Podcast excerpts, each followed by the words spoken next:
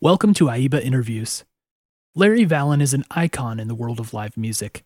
Over the last 50 years, generations of industry newcomers and countless future executives benefited from his mentoring and leadership. Ahead of his induction into AIBA's Hall of Fame, we sat down for this brief conversation. In the concert industry, what is your definition of taking a risk? Well, I mean, uh, you, you, try, you try to take a calculated risk in, in that you think when when you're, you're, you're, you're putting, it's a mathematical equation where you're taking the uh, artist's guarantee in, in mind and the expenses of putting on a show if you're renting a building or if you're, you know, you're paying stagehands and you're advertising and all, all of those costs, insurance, et cetera, catering, it all stacks up. Um, and you, and you got to figure out if you charge this much money you know, and we and we can do 5,000 people, you know, does that make sense? Because that's what we think the act can do. And so, that, so you, you sort of formulate that and figure out that equation and uh, take that leap of faith. And then sometimes, you know, you, you feel like that the, the guarantee that's being proffered or, you know, they're asking you to do doesn't make sense. You know, it's, it's, we don't think the, the act is big enough to sell that many tickets. And at that point, you got to, as Kenny Rogers once said, know when to fold them. You created a beloved brand at the Universal Amphitheater. Was there anyone particularly helpful to you along the way? Well, I, I got to tell you, we, we, uh, we had a, uh, a chairman there, Lew Wasserman, who, whose whose background, besides all of his successes in, in film, um, what had been an, an agent. And, and he and his partner Jules Stein in Chicago represented a lot of the big bands in the country. So he he had a lot to do with the design of the amphitheater and, and its acoustics and its amenities and dressing rooms and you know every every square inch of it. He and they, he and his wife Edie picked the paint colors. I mean, he he was totally involved, and he became such a great mentor to me um, because of the fact that he had all this experience. It's it's like I'd, I'd bring up and say uh, we had you know we had to cancel this show and say you know he says why'd you have to cancel. Um, the guy had a drug problem. And he goes, we had drug problems too, you know. So he was doing it in the 30s and 40s, and uh, we were doing it now. But he understood the business backwards and forwards. So I, I would give all the credit to the design of the Universal Amphitheater to, to Lew Wasserman, the chairman of MCA Universal. What was your involvement in the rise of the Latin music concert business? Well, I guess one of the things I should should should uh, say is that I'd grown up in Central and South America because my dad was a foreign service officer and I spoke Spanish, still do, and uh, and I I knew how big the you know Latin music scene was. It's just most of it was taking place at theaters in downtown L.A. And now I was tasked with filling nights at the Universal Amphitheater, and you know making money so I was, aw- I was aware of some of, some of these artists, and um, we decided to take a, take, a test, take a test drive, and we did that with an, uh, an act named Jose Jose. And uh, lo and behold, we put him on sale, and the, the Latino audience just flocked to the amphitheater. They, they were thrilled that he was there and stuff, and we had all the, you know, the great sound and lighting, et cetera and we really you know raised the bar for how how these artists were being presented, and it just snowballed into you know all kinds of crazy stuff. One time I think we had a 12 show run of Julio Iglesias during the Olympics um, that that took place there. And Julio knocked it out of the park too, but so did many, many other Latino artists, Maná, you know, any number of them.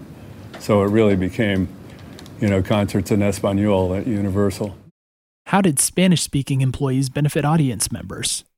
it, it, just made it easier for the, uh, for the audience, for our employees to be able to speak Spanish and answer in Spanish. But the other thing we found out is that Latino community in LA is pretty bilingual.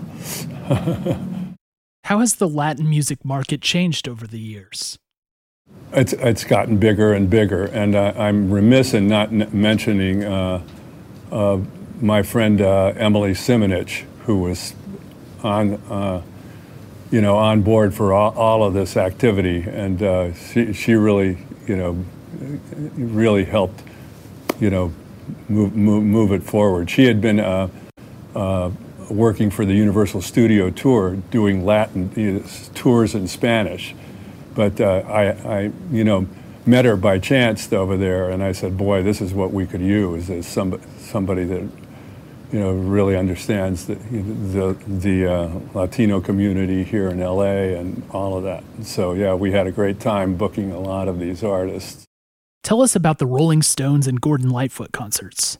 I was in charge of the Gordon Lightfoot uh, concert because my two bosses were engaged at the Forum with the Rolling Stones uh, show. And uh, so I was sort of soloing for the first time. But I, Gordon is a great guy, great entertainer, and great singer. And uh, we just had a really smooth night with him at Santa Monica, sold out, profitable, all, all that good news. So the show went off without a hitch and ended around 10 p.m. So that's when I sort of hit the parking lot, you know, jumped in my car. I lived in Malibu at the time, but then I thought, geez, Jim and Steve have the, we've got the Rolling Stones at, uh, at, at uh, the Forum. Maybe I can catch a couple of songs, you know, uh, from, the, from, you know, the end of their first show. So I think I'll drive over there. So I did. I drove over there and fortunately found a really good parking space, even though there, there was a sold out show going on there, and then people starting to arrive for the second show. They were playing two shows in one night. Now, sort of where the the, tr- the trouble begins is they had the the the um, forum had hosted a LA Kings game the night before, so there was ice on the floor, and the transition from ice to to putting chairs on the floor and t- taking the ice out and putting chairs on the floor was taking took longer than usual on that day. Exacerbating exacerbating the problem was the amount of support acts that they had going on before the Stones, and um, one was a, a, young English act, uh, guy named Terry Reid, and then also B.B. King, and then also Ike and Tina Turner, and then the Stones. That's how it was supposed to run. So Chip Monk, who was the Stones production manager and stuff, had his hands full that day with kind of a lengthy load in because of the, uh, the transition from hockey to the, the flat floor. And uh, so that got a little delay. So there I was driving, driving over to the forum with all of that going on, but no knowledge of it at the time. And so I parked the car and I, you know, walked walked down down the ramp to the backstage entrance, and um, you know, gave my name and boom, cleared me, gave me a pass, and I walked in and I walked through the back door into the backstage of of the forum, and as I opened the door, I found myself in. This is about close to 10:30 at night I found myself in the lineup of the Rolling Stones getting ready to go on stage. I was sort of between Bill Wyman and Mick Jagger and Keith on either side of me, and I'm going, boy, am I in the wrong place? You know, because I, I, was flummoxed that they weren't on stage, you know, at least. You know, why, are they standing here?